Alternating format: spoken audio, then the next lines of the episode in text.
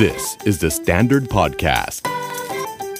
สวัสดีค่ะ จูนจูนพัชชา พูนพิริยะค่ะ และนี่คือรายการ New Year New You My First Time พอดแคสต์ที่จะทำให้ปณิธานปีใหม่ของคุณเป็นจริง เพราะปณิธานปีใหม่จะสำเร็จได้ ต้องเริ่มจากการมีครั้งแรก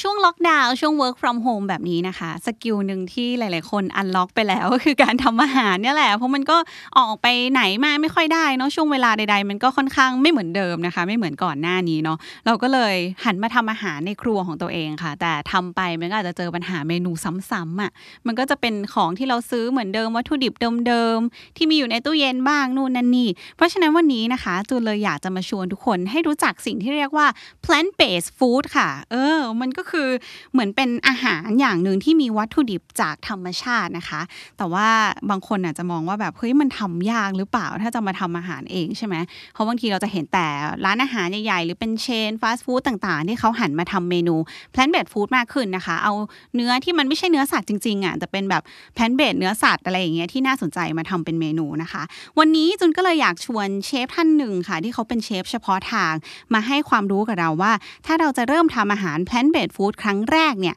มันมีเมนูอะไรที่ทำง่าย ๆ ได้บ้างนะคะ ขอเชิญพี่พลอยนันทพรตีรพงษ์ไพบูลย์ค่ะ Natural Chef และเจ้าของเพจ Daily Conscious ค่ะสวัสดีค่ะพี่พลอยสวัสดีค่ะน้องจูน พี่พลอยมาจากเพจที่ชื่อว่า Daily Conscious ใช่แล้วอยากค่ะให้พี่พลอยเล่าถึงเพจนี้ก่อนเพราะว่าหนูไปแอบเสิร์ชมาแล้วแหละแต่ว่ายังไม่ได้รู้รายละเอียดมาก Daily Conscious จริง ๆ ตอนแรกตั้งขึ้นมาค่ะ เพราะว่าช่วงนั้นเรียนเชฟในสายอืมสุขภาพเนาะแล้วก็ทำอาหารเพื่อการบำบัดรักษาโรคก็เลยรู้สึกว่า specific ขนาดนี้เลยเนาะใช่ค่ะ ก็เลยรู้สึกว่าเอ๊ะมันทำยังไงให้คนรู้สึกว่าการทานทานอาหารแล้วมันอร่อยอืมแต่ว่ากินแบบมีสติอ่ก็เลยเอาคำสองคำมารวมกันเป็น Delicious กับ Conscious ผสมกันอ่าที่มี conscious แบบมีใช่สติอืมรู้นึก อะไรอย่างนี้เนาะใช่ค่ะอ๋อโอเคค่ะ วันนี้ก็เลยจะมาชวนพี่พลอยคุยกันถึงเรื่องการทำอาหารจาก plant based food ค่ะเออเพราะว่าจริงๆคำนี้มันแอบใหม่เหมือนกันสำหรับบางคน ถึงแม้ว่า จุนจุนว่ามันน่าจะมีเทรนด์มาสักพักเนาะที่เราจะเห็นตามเชนต่างๆร้านอาหารที่เขาเริ่มทำอะไรที่มันเป็น plant based มากขึ้นอะไรอย่างเงี้ยค่ะพี่ค่ะพลอยแต่ว่าอยากให้พี่พลอยช่วยอธิบายให้คนที่ อาจจะยังไม่ค่อยคุ้นกับคำนี้หน่อยว่ามันคืออะไรมันต้องทำจากผักชนิดไหนหรืออะไรยังไงคะค่ะ จริงๆเรา plant based food อะค่ะ คนจะจำสับสนอืมระหว่างว่าเอ๊ะมันเป็นวีแกนแบบเพียวๆไปเลยหรือเปล่าหรือว่ามันคือ plant based meat ที่คนเขาก็เห็นเออ product กันเยอะมากเออไม่ว่าจะเป็นใช่ใช่ Beyond Meat หรือว่าเนื้อสัตว์ที่มาจากพืชต่างๆอะค่ะ จริงๆเรา plant based มันเป็นคำที่ค่อนข้างกว้างค่ะอยากให้มองว่ามันเป็นการรณรงค์ให้คนทานอาหารที่มีผักเยอะขึ้นหรือผลไม้เยอะขึ้นอ่ามมากกว่าเนื้อสัตว์อืมแต่ว่าคนที่ทานเป็น whole food plant based อะค่ะที่เป็นแบบว่า whole food มันก็คืออาหารที่เป็นอาหารแบบดิบๆ แบบจริง ๆ อย่างนี้เนาะไม่ผ่านกระบวนการ อันนั้นน่าจะมีความคล้ายคลึงกับการทานวีแกนคือจะไม่มีผลิตภัณฑ์จากสัตว์เลยโอ้ มันจะซับซ้อนนิดนึงแต่ว่าอยากให้อ่าจำง่ายๆว่ามันคือการทานที่เน้นไปที่ผักผลไม้มากขึ้นค่ะค่ะ แต่ว่าไอ้ไอ้พวกเนื้อสัตว์ที่หนูเห็นอย่างเมื่อเมื่อกี้ที่พี่พลอยบอกคืออม plant based meat อย่างเงี้ยค่ะ มันก็คือจัดอยู่ในหมวด plant based plant-based เหมือนกัน ใช่ใช่ค่ะไหมแล้วเราก็สามารถเอามาทำประกอบอาหารได้เหมือนกันใช่แล้วก็ค่ะจริงๆเป็นถือว่าเป็นโกของของการทำสิ่งนี้เหมือนกันไหมคะใช่ค่ะแต่ว่าส่วนใหญ่ถ้าคนที่ทาน plant based จริง ๆ เขาจะชอบไป ในทาง whole food plant based เขาบอกว่าไม่อยากอ๋อเอาอาหารที่ผ่านกระบวนกระบวนการเลย เพราะว่าอ๋ออาจจะมีนก็โซจะเดีป็ยนมหรือเปล่า processed หรืออะไรอย่างงี้ food ใช่ไหมใช่ไหมใช่อ๋อแสดงว่าถ้าเราไปสุดทางอย่างนั้นก็คือจะกินแบบผักสดไปเลยอย่างเงี้ยโอ้อันนั้นสก็ลัดเป็นอย่างเดียวอย่างเงี้ยหรออันนั้นก็เป็น raw vegan อีก อันนี้มีอ๋อจริง ๆคำเขาเยอะมากอืมก็เลยคิดว่า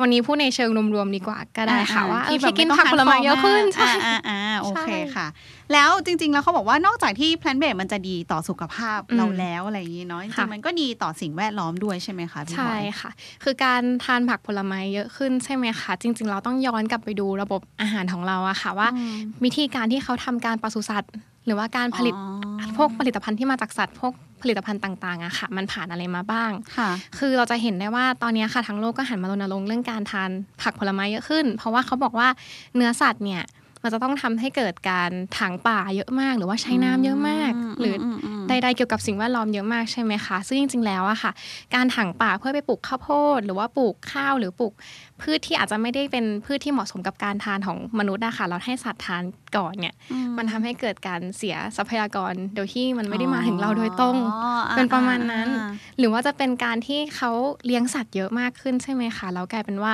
สัตว์มันอัดแออัดรวมกัน มันเกิดปีก๊าซมีเทนอยู่ในนั้น หรือแม้กระทั่งมูลสัตว์ที่ปล่อยลงมาสู่ดิน หรือสู่แม่น้ำทำให้เกิดเป็นกรดมากขึ้นปลาตายอะไรเงี้ยก็ เป็นเรื่องของโลกร้อนตามมาหมดเลยค่ะอ๋อมันละเอียดเหมือนกันเนาะใช่จริงๆแบบเรื่องเล็ก ๆ ที่เราไม่คิดใช่ว่ามันเอฟเฟกต์แต่มันค่ะก็เป็นวงจรที่ค่ะมันก็เรื่องเดียวกันเนาะค่ะเพราะฉะนั้นถ้าเราหันมากิน plant based ค่ะนอกจากจะรู้สึกดีแล้วก็อาจจะอืมรู้สึกว่าเฮ้ยฉันได้ทำสิ่งดีๆ ต่อโลกด้วยใช่นิดนึงค่ะอะไรอย่างนี้ เพราะฉะนั้นถ้าฟังแล้วสนใจอะค่ะ อยากจะแบบลองรู้จัก plant based food มากขึ้น เดินเข้าไปในซูเปอร์มาร์เก็ตอย่างเงี้ยหนูจะเห็นมันแบบหน้าตาเป็นยังไงได้บ้างคะเขามีขายทั่วไปไหมหรือว่ามันมันมาในรูปแบบไหนได้บ้างที่เราหยิบมาประกอบอาหารได้อะค่ะ จริง ๆ ก็เดินไปที่โซนผักสดได้เลยโซนเต้าหู้อ่าโซนเห็ดต่างๆเนี่ยนะคะทั้งหมดนี้ก็ทั้งหมดเลยตามความเข้าใจเราเป็น plant based อยู่ใช่แล้วเนอะค่ะมหรือแม้กระทั่งนมเองตอนนี้จะเห็นว่ามีนมถั่วเหลืองนมอัลมอนด์อ๋อนมข้าวโอ๊ตเยอะขึ้นนะคะอ่าตรงนี้ก็อ่าคือเป็น plant based หมดอืม ก็เรียกว่าไม่เอาผลิตภัณฑ์ที่มาจากสัตว์ละกันอืมอืมอืมค่ะเฮ้ยแอบถามหน่อยอันนี้นอกสคริปต์ได้แต่ว่าเลยอยากอยากรู้ว่าพี่พลอยมีอะไรที่เป็น plant based food ที่ตัวเองชอบเป็นพิเศษไหมที่ชอบเหรอจริง ๆ ชอบเป็นมะเขือย่างกับมิมะเขืโซะอย่างใช่มะเขือย่างหรือมิว่าโซะเต้าหู้ออย่างมิโซะเพราะว่าจริง ๆ แล้วอะค่ะการทานอาหาร plant based เนอะคนส่วนใหญ่จะชอบนึกว่าโอ้ยอยากเดี๋ยวจะได้โปรตีนไม่พอแน่ๆเลย แต่ว่าการที่เราทานมิโซะหรือว่าถั่วเหลืองหมัก ของหมักมากขึ้นนะคะ จะช่วยทำให้เราดูดซึมโปรตีนได้มากเฮ้ยขึ้นเอาจริงเพิ่งรู้ว่ามิโซะคือถั่วเหลืองมากอะน้องจูนมันคือถั่วเหลืองหนูทำอาหารไม่เป็นแล้วหนูเพิ่งรู้แต่ว่ารู้เหมือนกันว่ามันเข้ากันหลายๆอย่างใช่หนูจะชอบกินแตงกวากับมิโซะอะโอ้ได้อันนั้นอร่อยมันเหมือนใช่มันกินกับผักอะไรก็ก็ได้เข้าเนาะอืมซึ่งตัวมิโซะจริงๆก็เป็นถือว่าเป็น plant-based ด้วยใช่ค่ะอ่าดีค่ะ เป็นทิปที่ดีค่ะ และได้ความรู้ใหม่ไปด้วยในตัวแล้วถ้าเราจะเริ่มกิน plant-based food อะค่ะพี่พลอยเราต้องเตรียมร่างกายอะไรไหมร่างกายเราจะตกใจหรือเปล่าแบบนึกออกว่าสวิชอืมไปทันทีปกติกินเนื้อเยอะมากอะไรอย่างเงี้ยค่ะ จริง ๆ ตอนที่พี่เพิ่งเปลี่ยนมาทาน plant-based plant-based แรกๆอะค่ะอืมตอนนั้นเป็นนักวิ่งด้วย แล้วก็คือเปลี่ยนทันที อยากรู้จังเหอตอนนั้นก็จริง ๆ แรงตกนะคะ เพราะว่ารู้สึกว่าร่างกายได้รับโปรตีนไม่พอ เพราะว่าอืมการทานอาหาร plant-based อะค่ะกรดอะมิโนมันไม่ครบทั้ง 9 ตัวค่ะที่จำเป็นเนาะแต่ว่าเนื้อสัตว์อะค่ะเขามีครบกลายเป็นว่าการทานแพนเบสเนี่ยเราต้องกินอาหารที่มันหลากหลายมากขึ้น อย่างเช่นในหนึ่งมื้ออาจจะต้องมีถั่วสัก3ามสี่ขึ้นไป อาจจะเป็นว่าว่าคือคนต้องมีเวลาในการเตรียมอาหารนิดนึงอย่างอ๋อการไปทานอาหารเจตามร้านตามสั่งอย่างเงี้ยค่ะแล้วถ้าเราสั่งแต่เต้าหู้อย่างเดียว มันก็ยังได้โปรตีนไม่พออยู่ดีอืมอืมอือืมมการเตรียมร่างกายอย่างอื่นก็คือต้องลองสังเกตตัวเองดูค่ะว่าเราแพ้ถั่วหรือเปล่า แพ้ถั่วในที่นี้ไม่ใช่แนวแบบว่าแพ้ถั่วแล้วเป็นผื่นหรือว่าหายใจไม่ออกอย่างนี้นะคะ เป็นในเชิงของการย่อยอาหารเพราะว่าบางคนนะคะลำไส้ยังไม่สามารถดูดซึมหรือย่อยถั่วที่มันยังมีความสด ได้อยู่ อาจจะต้องแบบผ่านการต้มนานนิดนึงถึงจะย่อยได้ง่ายขึ้นอ่าาาอันเนี้ยค่ะ ถ้าบางคนรู้สึกแพ้นิดนึงจะเกิดอาการท้องอืดอ่าหรือว่าอาจจะมีการผายลมไว้จริง เอ้ยแต่ดีแล้วค่ะที่เตือนเอาไว้ เพราะว่าคนฟังเราอาจจะรู้สึกว่าฟังจบปุ๊บแล้วไปลองเลย แต่ปรากฏเราว่ามีมีผลข้างเคียงๆใช่อย่างนี้คือถั่วมันไม่ย่อยอย่างจะได้แก๊สเออมันก็แบบเกิดขึ้นเยอะใช่ไหมคะอ่าๆอืมเออเออดีเหมือนกันเนาะเพราะว่าบางทีเราไม่รู้ว่าเราอยากจะทำดีอะก็อยากลองกินตามใช่เทรนด์ดูอะไรอย่างเงี้ยแต่ว่าไม่ได้เตรียมตัวค่ะอาจจะร่างกายเราอาจจะรับได้หรือรับไม่รับได้ไม่กับได้อาหารบางอย่างอะไรอย่างนี้เนาะค่ะโอเคค่ะงั้นให้พี่พลอยช่วยแนะนำหน่อยละกันสักเมนูหนึ่งก็ได้ค่ะที่เป็นเมนู plant-based จริงๆแล้วรู้สึกว่า b ิ g ินเนอร์คนที่ฟังแล้วสนใจ อยากจะลองกิน plant-based สามารถทำตามได้ง่าย ๆ ค่ะ ค่ะ ก็อยากจะแนะนำเป็นเมนู Buddha bowl ก่อนละกันค่ะ Buddha bowl อันนี้ด้ามันฟังฟังดูแฟนซีเนาะแต่จริงๆเออมันเป็นเมนูที่คนต่างชาติเขาทานกันเยอะเหมือนว่าเป็นอืมเมนูที่มันครบทั้ง 5 หมู่อะค่ะ ไม่ค่ะว่าจะเป็นข้าวนะคะ คือหุงข้าวให้เป็น base ก่อนเนาะอืมแต่ว่าด้านบนนะคะจะเป็นท็อปปิ้งต่างๆ จะเป็นผักค่ะสดต่างๆ หรือว่าเป็นผักที่ต้มแล้วก็ได้อย่างมันต้มนะคะ หรือว่าถั่วต้ม จะมีแซมสาหร่ายวากาเมะ ต้มไว้ด้วยก็ได้นะคะอ่าแต่โปรตีนหลักๆ ของอันเนี้ยค่ะ อาจจะค่ะเป็น pan-fried เต้าหู้าเหลือเต้าหู้โอคไปหมักกับซีอิ๊วก่อนหรือว่ามิโซะก่อนนะคะ แล้วก็นำไปย่างบนกระทะด้วยไฟอ่อนๆเวลาที่แบบแต่จะใช้เวลานานนิดนึงนะเพราะว่าต้องใช้ไฟอ่อนๆแล้วค่อย ๆทำให้มันแห้งอะค่ะ พอเต้าหู้เต้าหู้เริ่มแห้งใช่ปะคะมันก็จะมีความหนึบเหมือนเนื้อสัตว์ขึ้นมากขึ้น อ๋ออ๋ออ๋ออ๋อใช่